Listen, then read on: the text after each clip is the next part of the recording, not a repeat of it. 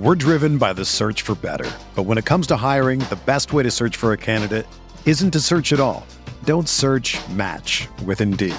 Indeed is your matching and hiring platform with over 350 million global monthly visitors, according to Indeed data, and a matching engine that helps you find quality candidates fast. Ditch the busy work. Use Indeed for scheduling, screening, and messaging so you can connect with candidates faster.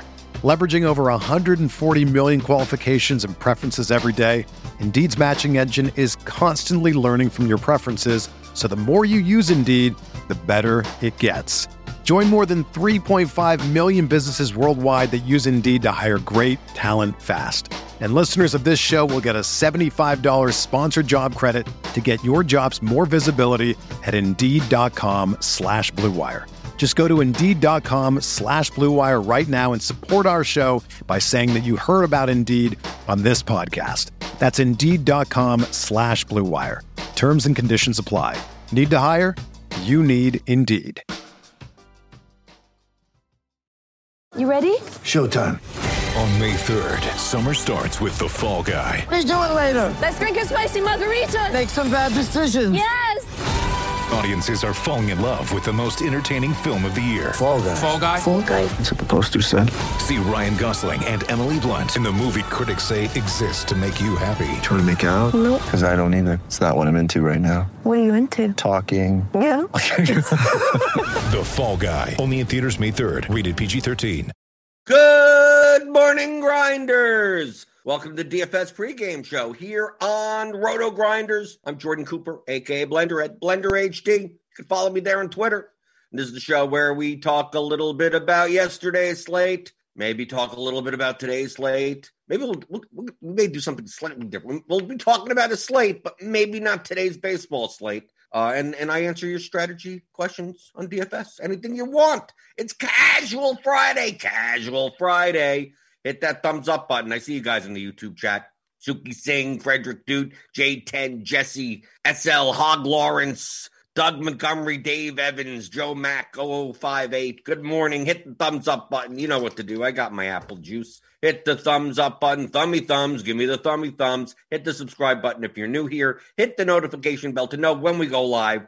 We got NBA Grinders live later. MLB Grinders live. I think is it NBA like done? Aren't we done after this week? I mean, obviously the playoffs, but are we, are we finally done with uh, creative players starting and people saying that they're going to play and then don't play?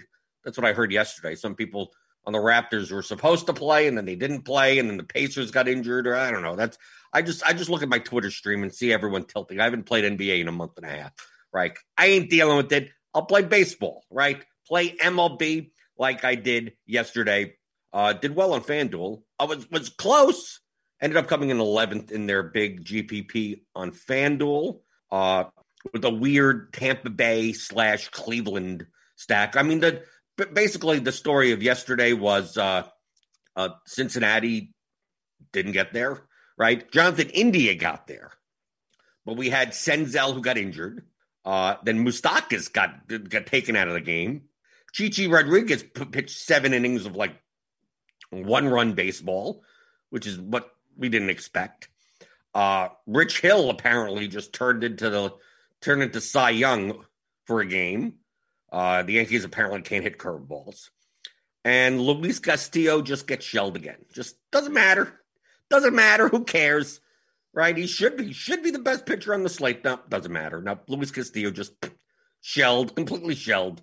Zach Plesac uh, puts up uh, the lowest amount of points for having like one of the best real life games, right? 19 points, right? He was taking a, a no hitter into the into the eighth inning, but he, I mean, he only had like one or two strikeouts, so it doesn't get you as many points as you think. But basically, if you if you didn't play, I mean, look look look at look at how much ownership was in duds. 41% Moustakas, 39% Winker, 39% Suarez, 37% Senzel, 30% Castellanos, who got 12, but that's not necessary. 26% Barnhart. If you were over on the Reds yesterday, I don't know what to tell you. I mean, the Colts, yeah, he had plenty. BK Reader had plenty, but a, a, most most didn't. Ending, not much. Whistles go woo was under. Need lunch money way under. Neil, Eh, about about equal under on Castellanos because he was expensive. You have to find a way to get different, especially with pitching yesterday. Pitching, I mean, you could fit in the Reds, right? People played Logan Gilbert.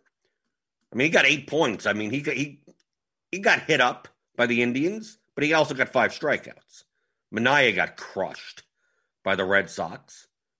So I mean, there weren't that many pitching points to have. Like Trevor Rogers, Taillon got you 15, Javier got you 18, Plesac got you 19. Rich Hill 32, sure. Garrett Richards apparently magically has a good game. So it really wasn't made up by the pitchers. I mean, you could have won with any kind, as long as they didn't go negative, right? As long as you didn't have Castillo or Manaea or Folty or something like that. I mean, you probably could have even won with Logan Gilbert's eight because he was only 4K, maybe. The problem is that you're spending down on Logan Gilbert so you could spend up on Coors bats, on the Reds, who didn't get there. But really was Boston, Boston, Colorado. If you had a Boston, Colorado combination, that's really what got you there. If we take a look at the winning lineup, single bullet, single bullet winning lineup. Boston, Boston, Boston, Boston. Four man Boston, two Colorado, Jose Ramirez and Jonathan India. A four, two, one, one, whatever. With Javier and Hill. There you go. Right. Connor Joe, he had a game. Right. Didn't even have Fuentes, and Fuentes had a game. Let's take a look at next lineup. Bogaerts, Martinez, Rosa. Here's the here's the Rays. Right. Didn't even need Colorado. Please Zach Richards. You got three man, three, it's a three, three, it's a whole it's a mess. Let's take a take a Utah. One, two, three, four, five, five, two, one. So you got Colorado, you got Arozarena and Meadows, Tapia, and it's Suarez. Okay. Suarez is zero. He still almost got there with Javier and Plesac with the Chew chalk pitchers. 1 800 Eddie. Similar. There's a 5 3 Colorado Boston stack. Bogaerts, Chavez. You got Fuentes in there. Daza. This almost got there. Rogers Javier, not like not no Rich Hill, right? Any Rich Hill here? No, no Rich Hill there. Any Rich Hill? Anyone had Hill? Taillon, there's Taillon on DK. I mean, on on on, on FanDuel, Rich Hill was like two percent owned. So here we go. Here's a Rich Hill, six percent. Single bullet. Mess of a lineup. Just messy. Right? Messy because it's like what it's, it's, it's nothing. It's just two and two and one and who knows. As long as you got the home runs, right? Bogaerts, Martinez, Meadows, Calhoun. Most of his infield just didn't didn't get there. And I know what you're thinking. I know what you're thinking. You're like, well, how, how do you how do you fade Cincinnati? They had a six plus run total against Chichi Gonzalez. It's also a six game slate. So look at look look at this ownership. 41, 39, 37. 30, and why are you playing five man stacks of Cincinnati? I mean, you could get different elsewhere, but my attitude is like I played on FanDuel. FanDuel was slightly different, but on DraftKings, five man, I would have just xed out five man stacks of, of Cincinnati. At this ownership, this is ridiculous. On FanDuel, I was under, and I was I was barely I was barely playing four uh, four man stacks at Cincinnati on FanDuel. So I think the ownership on FanDuel was lower than this. And on FanDuel, you could you could, I, I I mean, because DraftKings, they priced them down a little too much. Like, obviously, Winker and Castellanos were pr- appropriately priced on DraftKings. But Moustakas and Suarez and Senzel, mean, Barnhart, they priced out uh, at 4,100 or something. Okay. But it's really the, these two, Moustakas, Suarez, and Senzel, that allowed you to just, okay, oh, I could get Castellanos. I could get, I mean, who are you paying for? Plesac was cheap enough. Like Javier on DraftKings was 10K. Was that needed? No.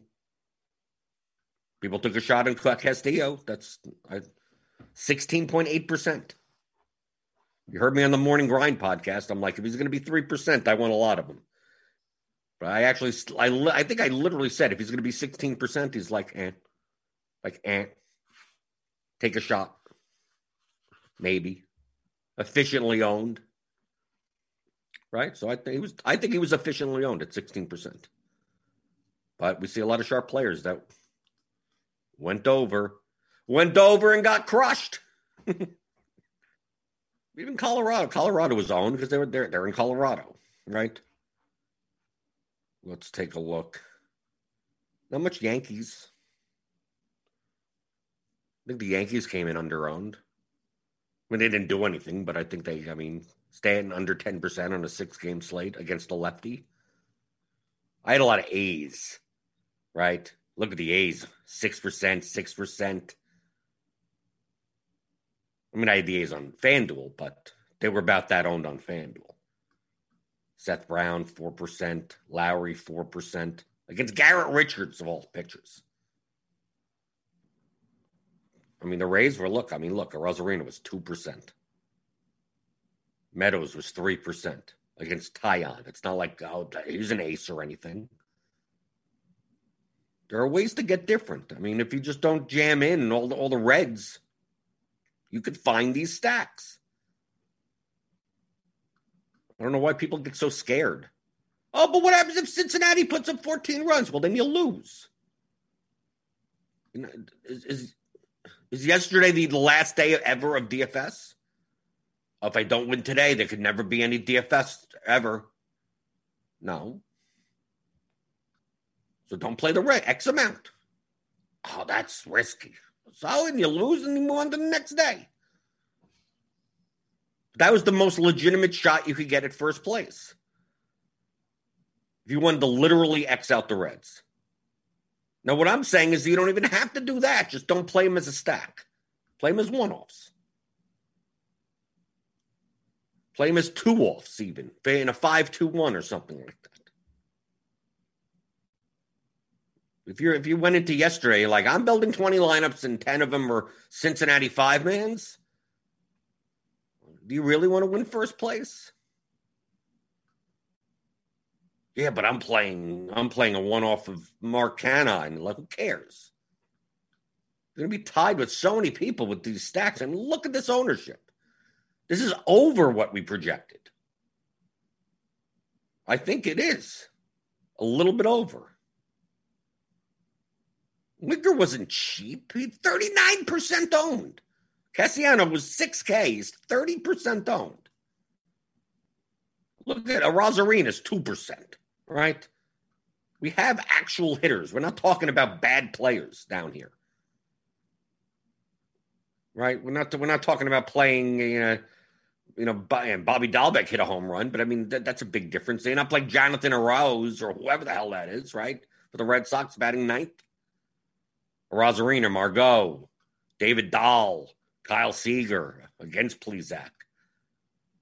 Meadows, Devers, lefty lefty, 3%. Brandon Lowe, Garcia. I mean, these are real players. Cabrera, Dribble Cabrera, 4%.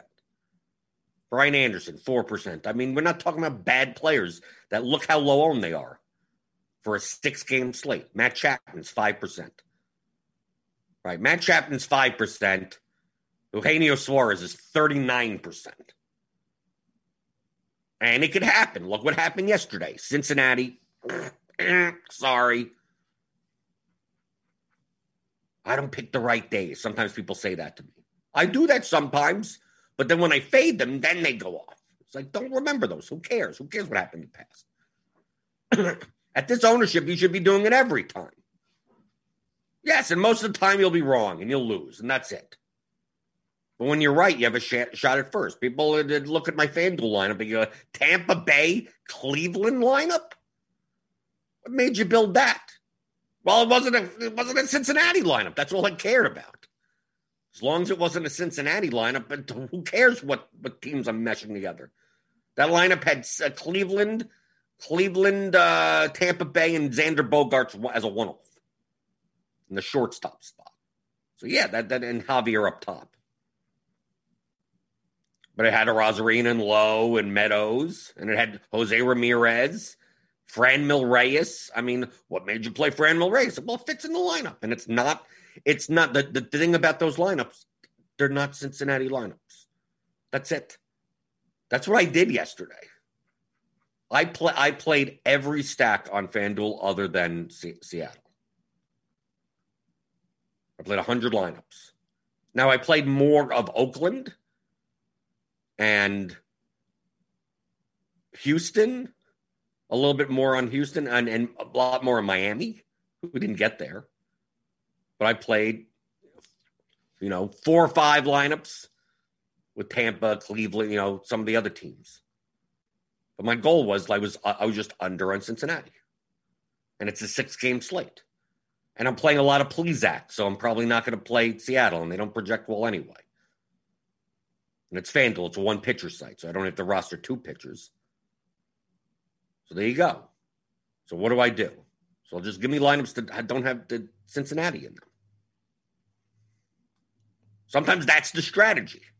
What is everyone else doing? Just make lineups that that they're not. Jesse Atfield, is there a slate size threshold on DK where you start to consider playing both opposing pitchers, or is losing the win equity not worth it? You can't. It depends on their price. Jacob Degrom versus Gerrit Cole, and they're both three thousand. Yeah, you play both. I mean, it's more of the price. The chances of them getting a win on most slates is like forty percent for either pitcher anyway. So you combine that together, it's like the negative correlation is like a point, a point and a half. So in the grand scheme of things, it's not huge, but it's still worth it's still worth considering. Okay, let's get back to the questions in the YouTube chat. Uh, let's see, people talking about Oakland pitching. Casual Friday question: Do you see Wade Miley getting 12 strikeouts tonight? Uh, probably not. Probably not. Isn't he pitching? They're pitching in Colorado, right? I barely looked at today's slate. Okay, uh, what we have? What Scherzer on the slate? We have we have some some ace pitchers: Kershaw, Glasnow. I think Wade Miley getting 12 strikeouts? Probably not. J10. If you take yesterday's slate at the context, what lineup stack would have made sense in a single entry 700 person contest on DK. Anything but Cincinnati. That's the answer. Anything but Cincinnati. Pick anyone you want. I went with Oakland. I went with Houston. I mean, on FanDuel. Oakland, Houston. If you played any, and it's, it's a six game slate. People, people think too hard into this. Every other team on the slate was underowned. Every single one of them. Every one of them. Cincinnati was way overowned. So if you played any other team but Cincinnati, you you you, you were correct based on based on especially this ownership on DK. That's all you could judge it by. You're just judging by the ownership. I take a look at this ownership. I take away pitchers. I mean, look at this. This is just insane. One, two, three, four, five, six. 26% and above. So if you made a stack of any of the the combination of these, like it was like a at least a quarter of the contest on one team. The next looked like to be the Astros. Alvarez, Tucker, Bregman, Altuve, so Houston would have been a little bit below them, but everything else is just like, dude, play any, anyone you want at that point. I mean, look at this ownership. This is ridiculous.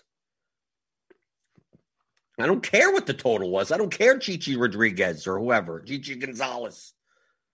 The old golfer, Chichi Rodriguez, was pitching. I'm just, I'm a five man stack. Get out of here. Done. Maybe you play a three man right? You played a contrarian Rays stack and you wanted to play three Reds with it, go for it. Have fun. At this ownership on DraftKings, I can't see a five man, any five man stack lineup really to be plus EV. I, I can't. How is that possible? I mean, unless you, are really mixing in some really, I guess maybe with the three man Rays, right? If you had a Arozarena, Meadows, something, did something like that. But I mean, how do you have that on DraftKings because you have to fit two guys in the outfield for the Cincinnati stack. But obviously, if you use Jonathan India in your stack, okay. Now they came down a little. Uh, this ownership, I just like if I if I would have known this, I mean, I didn't play on DraftKings, but if if this was the ownership on FanDuel, I would have played way less of less of the Reds. I did play the Reds, but I was like I was more than half the field under the Reds, and mostly as one as one offs and three and you know secondary stacks, not as a four man. I I I, I wasn't going to play uh, on FanDuel a a Moustakas Suarez Senzel Castellanos type of lineup. So that's the answer. Sometimes the answer is what not, what you don't do. And if you did anything else other than that, that's fine with me. Michael Dompier, RG estimated Castillo at 8%, I think. I know you don't have the access to the hamster wheel, but thoughts on why it ended up closer to 20%? The bat loved Castillo. Does it have that much pull? Not, well, how about around the industry? It's not just the bat. It's not just a. You have to understand that roto grinder is just a small part of a much bigger industry. No one place has that much pull. You can see here. I mean, I know. I mean, look, we go to pitcher. I mean, some of these guys have their own models, right? BK Reader, need lunch money. Uticow, Uticow, thirty nine percent. Castillo. I mean, they have their own models, and they're getting Castillo. So it's not just it's not just you know the play IQ projections or the bat or some other site or something. He's sixty two hundred, and he's the if you took the largest sample size of his career, he's the, the past three years, he's the most talented pitcher on the slate. Going up against the Rockies without Story in their lineup, without Hampson in their lineup. I mean, the Rockies lineup look horrible. Yeah, it's in core, sure. But Castillo was 6,200. So yeah, so people people jumped on board. At 20%, I think that that's like an efficient ownership. If everyone thought he, would, he was going to be 8% owned, maybe that's why they jumped on board, right? Sometimes that has an effect on things. Nate Branshaw says, I was playing lots of Cleveland in sing- single entry last night and completely fading the Coors. Condensed ownership in those contests creates an easier path to first if Coors fails. Thank you. That's exactly the point that I'm making, especially in single entry, but even more owned. Right in single entry yesterday, I would I would just I would have literally xed out the Reds, just xed them out completely. Not even as one offs, just done. And then build whatever lineup you want. At that point, you you just you hope they don't get there, and that's it. If they don't get there, there how many paths are there to win first? Tons. Any of the other teams. I mean, like you're destroying like half the lineups in the contest to some extent. So at that point, like build whatever lineup you want. You, you have a feeling, you, you know, your nose twitches for the Red Sox. Oh, God, you play them.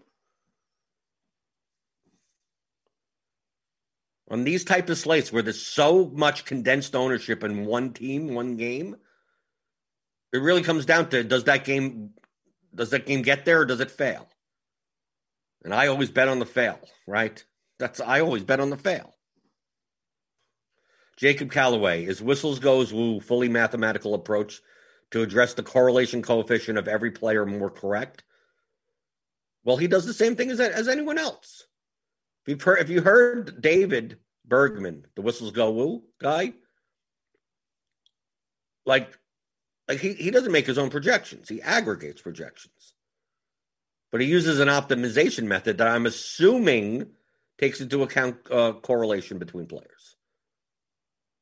But it's not that much different than you building lineups in an optimizer. I mean, it's it's it's not that much different. You're stacking four, you're stacking five. I mean, in baseball, it's not going to it's not to be much different because it's it's not like bad. It's basketball. It's hard to judge. Baseball, it's like the ball obviously plays from one game and it plays from another game are not correlated at all. Maybe it's more useful for NFL. But yeah, that's one that's one thing that most optimizers do not take into account.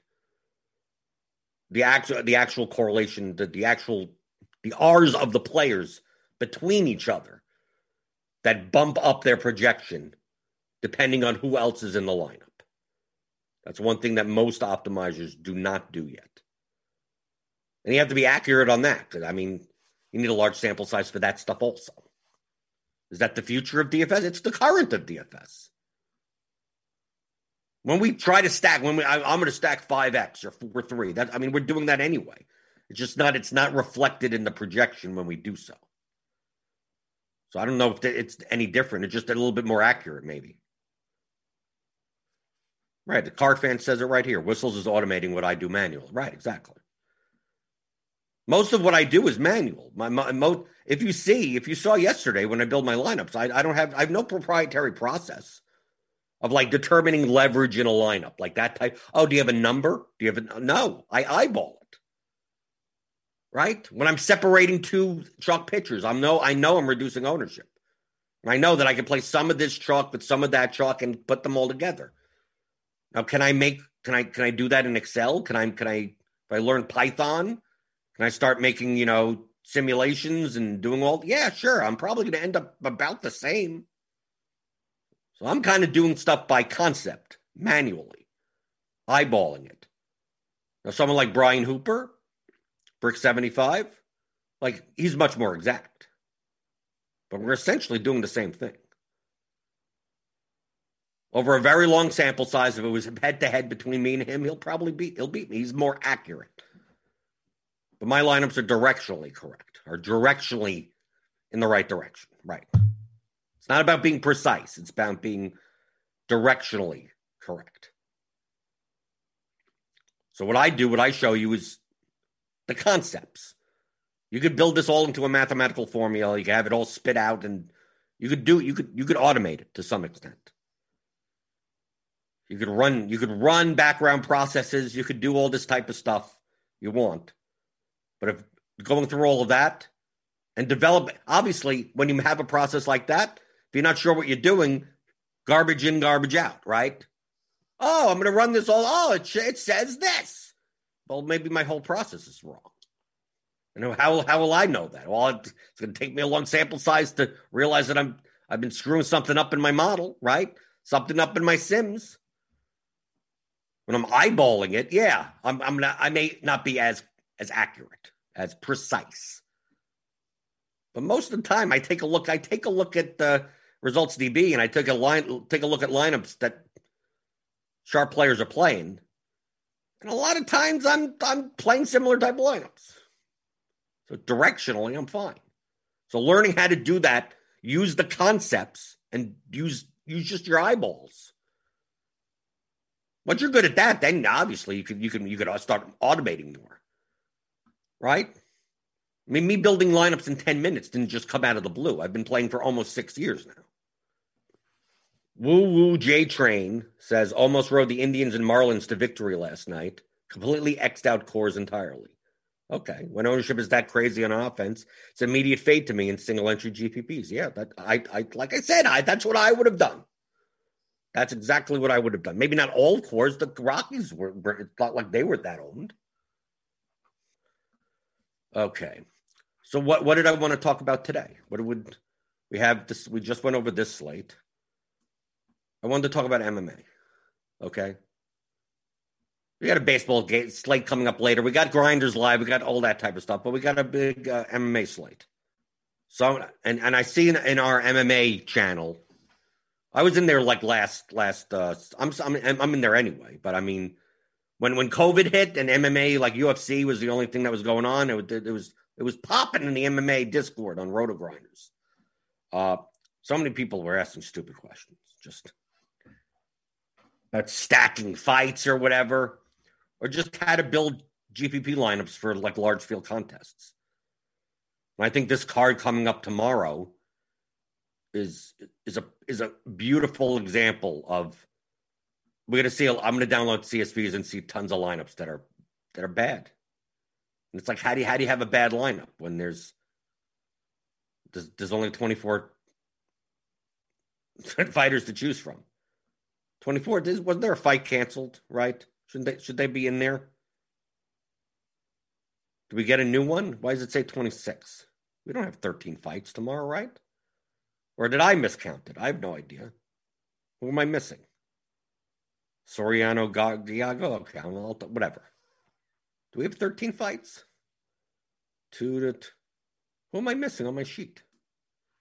I don't know. Souza.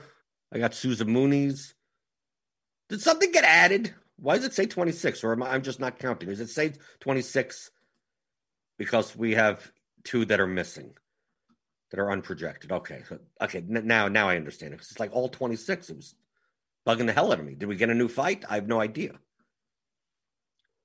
So in MMA, MMA is if you want if you want to dabble and not have to know anything about a sport, like MMA is MMA is is what you play. Because you don't need to know anything. You really don't. You don't I mean, it'll help a little. You don't need to know that much. But the key if you're playing large field GPPs is like it's 200,000 to first. You want to you want to be as unique as possible. As people are like, "Ah, I just want the winning lineup. I don't care if it's split 157 ways." You're going to lose money in the long run that way. Even though, oh, I win once, I got uh, $1,800. Oh, it's better than winning nothing. Yeah, but if we replayed this slate out 10,000 times, you'd be losing money. You'd be losing, losing money. So in MMA, just to show you, just a little, little, little primer. We have MMA content. You sign up to RotoGrinders Premium, hit the link in the description, get $10 off your first month for a combo premium. We got Mike, what, H3 Bluda, got Sean. They do the projections, they do they do a podcast, they do the write-up. I know uh Squirrel Patrol does does the for for the for the pay-per-views. He does a contrarian take. Pretty much if you do whatever whatever Squirrel Patrol does, that's exactly what I'm doing. It's not because it's not that hard to, to to know what what the contrarian angle is. So the first thing that I do is I, I have a, I have a I have a Excel spreadsheet. Okay. So this is where I put in the odds. And I got the I got these odds from DraftKings Sportsbook, which is not the greatest place to get the odds, but whatever. I wanted a retail book, not a not not not, not Pinnacle or anything. Uh so I put in the odds, and I already have a calculation that it gives me the win probability, right? The implied odds probability. You can just convert it over. The win odds, the inside the distant odds on the fighter, the round one, you know, it finishes within the first round in the fighter. And then I have these leverage calculations with ownership. Now we just got ownership in. I just see right here. So I'm gonna put I'm gonna put these in. So like like Gina Mazany, like 30%, it's gonna give me these scores. 27 27 36 for Giagos, just to show you what this looks like. 42, our current ownership projections 22, 39, 31, 38, 35, 20. Am getting this right? Lutz is 20, right? Okay, I'm, I'm on the right. 26, 29, 30. Take a second. 29, 30, 19 for Vannata. 19, 20, 17, 25, 19, 40. Right, Chandler's going to be 40, 10, 12, 15, 10, and 7. Okay, so there we go for that. Let me bring this back up. Okay. Because really, what I'm judging here, like in a vacuum, uh, he's uh, Lucas Ionesco is asking about the last three columns. How am I? All I'm doing is dividing uh, the whatever the odds are by the ownership. That's all I'm doing. The actual number doesn't matter. It's just a number in relation to one another's, right? So it's it's it's not a fancy formula or anything. It's the win odds, 67% divided by the ownership, right? 2.22, right? That that's it. Uh when fighters are just a g- general note. When fighters are more expensive, they need to score more points. Ah, okay. That I mean just like any other DFS sport. So most likely fighters that are in the 9,000 and above range have to win fast. They have to score 100 plus. Fighters in the low range, they don't have to. They could just win their fight, have 70 points, and still be in the optimal lineup. the optimal first place lineup. So that's why towards the top, I care more about round one leverage, in the middle, inside the distance leverage, and then on the bottom, just winning. So we could see here with the like Cachoeira. I mean, look, she if she's going to be 7% owned and have a 39% chance of winning based on her odds, like she's way under owned. Is she going to score well? That's a different story. So we see here, based on the win odds, these these women's fights are way tilted too too heavily in the favorites' direction. So we can see here in with Maz, Mazany, Shevchenko, Chookagian, 22%, 27%, 30%, especially at these prices with very poor inside the distance. 515, 325, 650. That's the first thing that stands out to me. Same for Bontorin over here. That's why I make these colors. I just see what stands out. Right, Bontorin seems like his inside for his inside the distance line is 27%, and he's going to be 12% owned. That seems underowned. If these if these ownerships are accurate, obviously I will I'll update them later. I don't know. These are initial ownership that I see. Right, say Araujo, right? I mean, it's just it seems like seems like these women, these favorite women are are being overowned, and these are way underowned. Then we take a look here, like inside the distance here on Oliveira, Like on the main event fights, uh, you can't even look at these numbers because the five round fight with all the scoring so you have to you have to look a little bit differently. You don't care necessarily like inside the distance in five round depends on what round it is, how well they score. I mean, they're going to be owned. Oliveira and, and Chandler are going to be owned. But taking a look at this, is like Chookagian looks like like awful. Good win odds, right? But I mean, eighty eight hundred. Schnell looks awful. If he's going to be forty two percent owned at eighty nine hundred. 42% owned, 14% probability for a first round win, 27% probability of inside the distance, and 61% probability of a win. So that, like, inside the 8,900, you're going to need to get a finish pretty much, right? Can he score a lot as a wrestler? I don't know. So that's why you look at this. That's why I look, you know, just get a sense of what the slate is. But when building lineups, this is what many people do. Let's 20. A lot of people do 20 maxes. Okay. So we'll do 20.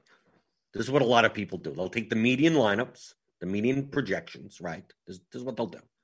They'll go into build rules. They won't set anything, right? They'll they'll set uh whatever it doesn't even matter what it is. Right? They'll set it to like 49.5, maybe. Right? They'll do that. 49.5 uh, one unique player, so it won't even you won't even have much diversification in your lineups. And they'll do something like uh, make sure to have uh, the main event, right? Right, they'll do something like this, a one-one, and I go, give me lineups. I get 100% Andrea Lee, right? Because shouldn't, she shouldn't be that price against. It's not. It's it's not. It's It's not the it's not the it's not the right Shevchenko. This is Antonina Shevchenko. Right? So you take a look and they'll get a bunch of these. Oh, I don't want all this Lee, right? I don't want all this Maz- Mazany, right? I don't want all the women, right? I don't I'm a sexist. Not just sexist. A lot of times the women's fights are not as scoring friendly, but they're a little bit more so now. Like uh, Lucas says, women fights, man, but as the new scoring helped their scores, maybe a little bit depending on how how often they they get to the ground. But if it's a stand and strike fight with two like not not the most active punchers, like it's just as much as any like a men's fight like that. So so whatever. But this is what most people will do. They'll just like, well, uh, what what guy, what what player, what what uh, fighters do I like? Right. I want a main event fighter. Uh, they'll go here. You know, they'll well, I don't want I don't want that much Andrea Lee. I don't want them. I don't want that much Mizani, right? They'll look something like that. Arajo, right? They'll, they'll run some lineups.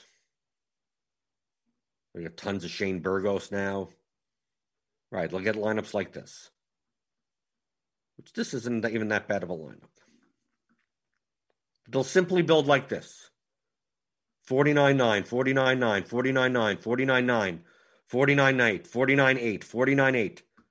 It's quite possible that all of the lineups that are on this screen right now, all of them, almost, um, maybe almost all of them, I will won't have any of them. Like I will literally not not these lineups won't even be in my player pool. They won't they won't even be my set. And I'm building 100 plus. And we just built 20 and I capped some, you know, whatever. And I don't think any of these lineups I'm play I, I'd play. Like I, I don't think any I don't think any of these lineups are playable. I, I don't think, even think they're play I think they're all negative EV. Okay? But this is what people will do. They will put this in and they'll make these lineups. The problem comes in is that a lot of the, most of, if not all of these lineups will be duplicated at least 20 times. At least 20 times, even with a 9% fighter, even with the 10% fighter in here, 7% fighter. They'll still be duplicated over 20 times.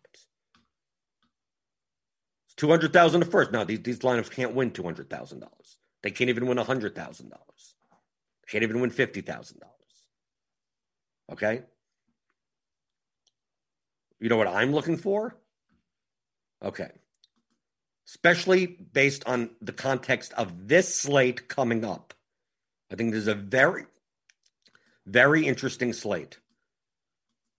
It's the because that's why I wanted to show you the odd sheet. Okay. Let's go back to the player pool. Let's get rid of some of these settings. Okay. We take a look at the odd sheet. What do we notice? We notice that these favored women are overowned based on these ownerships. Chookagian, Shevchenko, Mizani. They also have poor ITD odds in comparison to other fighters in their ranges. I mean, they're cheaper. They're cheaper fighters. It's not like they're like Mizani is minus 200. Shevchenko's minus 129. He's 9,200. Why are they going to be 27% owned? I'm assuming that either that's wrong. I don't know. Based on the odds, this, this, they're overowned and they're expensive. So let's say we take out these three favored women. Okay? Let's say we take them out. I'm not saying I would play none of them, but let's just say we take them out. Now we have 9,100, 8,900. Look at how many fighters are in the mid range here. And also, we have fighters that on the bottom have a chance of winning that are underowned. Obviously, these women's fighters, but also like Bontorin. But inside the distance, like pretty good numbers, even like Ferguson at 19% owned. Barboza 17% owned. So this there are so many close fights on this card. I mean, no one Giagos is minus 225. Minus 225 is just 69%. Right? Most of these fights are 60 40s at best. At best. 60 40s with good inside the distance probabilities. Look at this Pickett Wright fight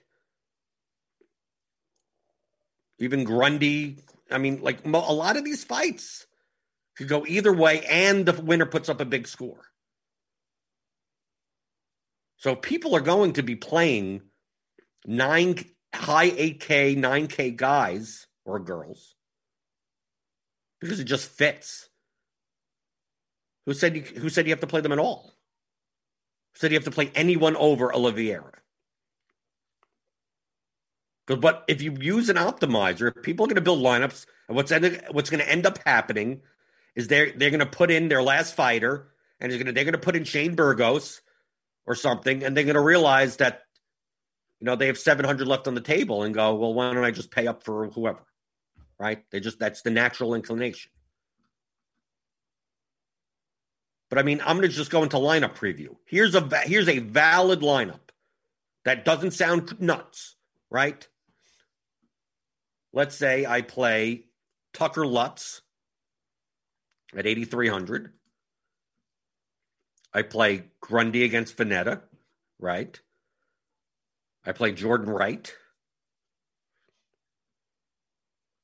I play Barboza against against Burgos, maybe a little bit chalky.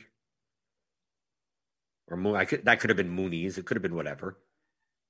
Let's say I play Michael Chandler, and then I play Bontorin against Schnell.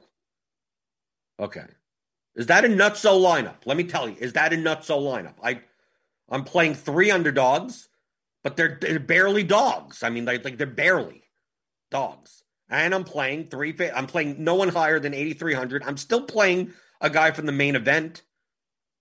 That's not a that's not a nutso lineup. I'm leaving twenty eight hundred dollars on the table, and this is not a nutso lineup. This makes. I mean, this makes sense. There's not. I'm not going crazy, crazy but it leaves $2,800 on the table. It spends 47 2. How many people are building these lineups? How many people are putting a minimum salary on their on their on their build rules and not getting these lineups? Tons. But on this slate, now for the a lot of slates, these favorites up towards the top are minus 300, minus 400. I get it. Or you get someone like Merab or something. You get you know, high, high volume grappling guys towards the top, and I get it. But on this slate specifically, or any Giagos has a good win win odds up here, but it'll be 36% owned in the projected ownership. Oliveira, sure, in the main event favorite. But I mean, you could build so many lineups. I mean, look, the difference between Schnell is minus 159 currently, 8,900. That's 61%. That means 39% of the time he loses. And he's going to be 42% owned. Dariush against Ferguson, right? He's he's minus 165. That's still 38% of the time he loses. Souza, like Souza and Burgos are both going to be 38, 35% owned. Souza's a minus 115 favorite right now. It's 53%. Yeah, he is a decently decent inside the distance, sure. But should he be 38% owned? Like you could make so many lineups with just if you take like just cut off right here where Olivia even it, you could play Oliveira even in this lineup, right? Let's say we do a lineup like this. Let's say we do instead of playing Chandler, we play Oliveira. We play Oliveira, Pickett, Grundy, Barboza, Muniz, and and and one of the and then Ara and there you go, Araujo. Like, look, I'm leaving 2100 on the table. This is not perfectly valid lineup. Absolutely perfectly valid lineup. That people th- this could be unique. This could be duped two times, maybe. People aren't going to leave 2000 on the table. People will leave 500 on the table, right? They'll do something like that. Ah, I'm going to get sneaky. I'm going to leave 300, 500. Now, on many weeks, on most weeks, leaving 2,000 on the table, you're not going to get this dynamic. You're going to be playing a lot of dogs, like a lot of significant, you know, they're only have a 30% chance of winning type of dogs. But on this slate specifically tomorrow, like it's quite, you, I mean, these dogs are barely dog. I mean, they're they're barely underdogs. Look at all the underdog fighters, which would be uh, 8100 and below. Minus 106, plus 100, minus 103, plus 114, minus 108, plus 135, plus 110, plus 115, plus 130, plus 176, plus 105, plus 155. These are not all of these fighters, 51, 50, like they've the lowest, the lowest, the lowest is 36% chance to win. But look at these ownerships 7, 10, 15, 12, 10, 19. I mean, 17. And all of them, if they, if some of them, if they win with their inside the distance probability, like they could be 100 plus points. First round type of score or something. But even on a decision, a decision, you know, 80 points down here could still be a winner. So that's why I wanted to point that out. This is what I mean by this is the game theory aspect of daily fantasy sports. I didn't talk about like the fight, who what, uh, what's Christos Giagos' fighting style, or I've never heard of these people, most of them, right? Only from playing DFS. That's all I've heard about some of these people. That's that's about it.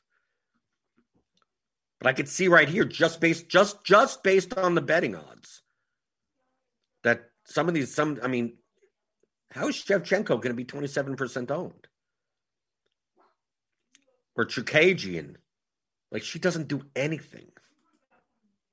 22%. Like I she's the type of fighter where it's like if she's 10%, maybe maybe I'd take a shot. But 22%, I mean uh, maybe I don't even have her in any lineups at all. But that just creates so much opportunity to make these lineups that are right in the mid-range because the odds are so close to each other in most of these fights. And people aren't going to real people aren't going to realize that and they go, "I guess I'm playing Gina Mazany." Like why? She's 9,300. I played slates with her on it. There's, she shouldn't be 9,300 on any slate. Are people going to play? They're going to play Schnell and Giagos and Oliveira and Dariush and Souza, right? I mean, like it's just, it's all this ownership here that's going to revolve around these fighters. And, but you could play like so much up the middle, leave a thousand on the table, um, um, be duplicate, either be unique or only duplicated under five times, which means you, you get it, you have a chance at fifty thousand plus when you split. And I think that's the way the game theory perspective. That's what you that's what you do based on these ownerships. You tell me it's different. You tell me some of these. You tell me Mazany or Shevchenko or Chookagian are down to like ten percent. Okay, now now now that middle build is going to be a little bit more, a little bit more, but still, most people are not going to leave. I showed you a lineup that left 2,800 on the table. That wasn't nuts. That wasn't like I'm taking, I'm taking like six underdogs all the way at the bottom type of thing. That leaves 2,800 on the table. These 9K fighters that may not put up 80 points in a win. They'll have to get first round finishes. Now, if they do, great. Okay, they do. But you can build so many lineups. I mean, look, I could set my build rules. Let's say I set my build rules to 47.5 to 49,000. I'm not saying to constrain it to that much, but if I build 12 lineups like that, I mean, they don't, they're not nuts. It tries to spend, but what it's going to continually do is try to spend up for Mazany, right? It's going to try to, it's going to give you all the Andrea Lee because she's uh, underpriced based on the odds. So people are going to get stuck building these types of lineups, and it's like, no, you could go even further down. You do you need Mazany? No. Take out, take her out. Mazany, I don't know how to pronounce her name. You start getting lineups where you'll leave like you're leaving a thousand on the table, and these lineups don't look they, they they're not crazy. I showed you a lineup leaving two thousand on the table that was not crazy, but people don't do it. But people don't want to do this. I'm telling you, that's you're you're aiming for first place by yourself. Remember, that's what you're doing. And if a lineup that spends fifty thousand dollars wins and is duplicated twenty seven times, you never were gonna uh, screw it. Then you go on to next week. I just wanted to show how to build plus EV lineups for MMA, especially for tomorrow's slate. So if you're playing MMA tomorrow and you're playing the large GPP, the $25, you know, 200,000 to first place. Maybe I shouldn't be telling you this because I want to build those types of lineups. That leaving money on the table, a lot of money on the table, absolutely valid. Is probably the probably probably the highest EV approach. You're to win less often, but when you win, you're to win first place with, by being unique. I mean, who's leaving that much money on the table? But that's the theory of DFS. That's what it is. That's what I teach here. Little MMA on the DFS pregame show. So it's not just the MLB DFS pregame show. It's the it's whatever. So you can pick up the theory of daily fantasy sports, how to think like a professional DFS player, 15 hour audio masterclass. I go over all, all the concepts like this are in there game objectives, player selection, expected value, leverage, correlation, construction, risk management, exploit psychology. Pick it up. Theory of DFS.com. It applies to any sport. That's why I talked about MMA. So there you go. There's some MMA stuff. NBA, MLB, it doesn't matter. All these concepts, every sport, same thing. That's why you see, hey, the top DFS players, they seem to be good at every sport. Yeah, because they're they're good at game theory. They're good at statistics, probability, and the theory of games, decision making. So go pick that up. Theory of. And uh, just by luck, what's going to happen is that all these these these favored women, Mazany and Shevchenko, they you know first round knockouts, right? That's right, first round submissions or something, and then 105 point. I mean, how are they going to score? How really? How is Chookagian going to score over 100 points in a fight? How is Shevchenko going to score over 100 points? In, I, I, I don't know. Maybe maybe it happens, or maybe this ownership comes down. I was expecting the ownership to be just down and maybe I'd take a shot, but now it looks like people are actually playing them. But I think it's primarily because you have the salary. People are used to paying up for these for fighters. So they do it anyway. I don't know. We'll see. We'll see what happens. We got a baseball slate coming up later tonight. MLB Grinders Live. I don't know. It's probably Dean and someone else. It's probably. I don't know. I didn't look at the schedule. We got Crunch Time Hybrid with Kevin Roth, Andy Means, someone else for baseball. I don't know. Cheese, maybe. Cards, possibly. I don't know. I should look at the schedule before saying this. But that's for premium members. You can always pick up your premium membership. Click on the link in the description below. Get $10 off your first month. You get lineup HQ, you get everything, right? I'm in the Discord, right? You could always you could always mention me there. I answer questions there as well. So uh so that, that's it. That's it for this week, right? Another week. We got ba- basketball's finally finally done. Maybe maybe the baseball, maybe the MLB contest start. Maybe they start jacking them up a little bit. Uh, maybe the, with the prize pools. Maybe maybe we'll see. But uh, I'll I'll see you next week because I'm always here, always here for you guys. Monday through Friday, 11 o'clock Eastern, on the DFS pregame show on RotoGrinders.com.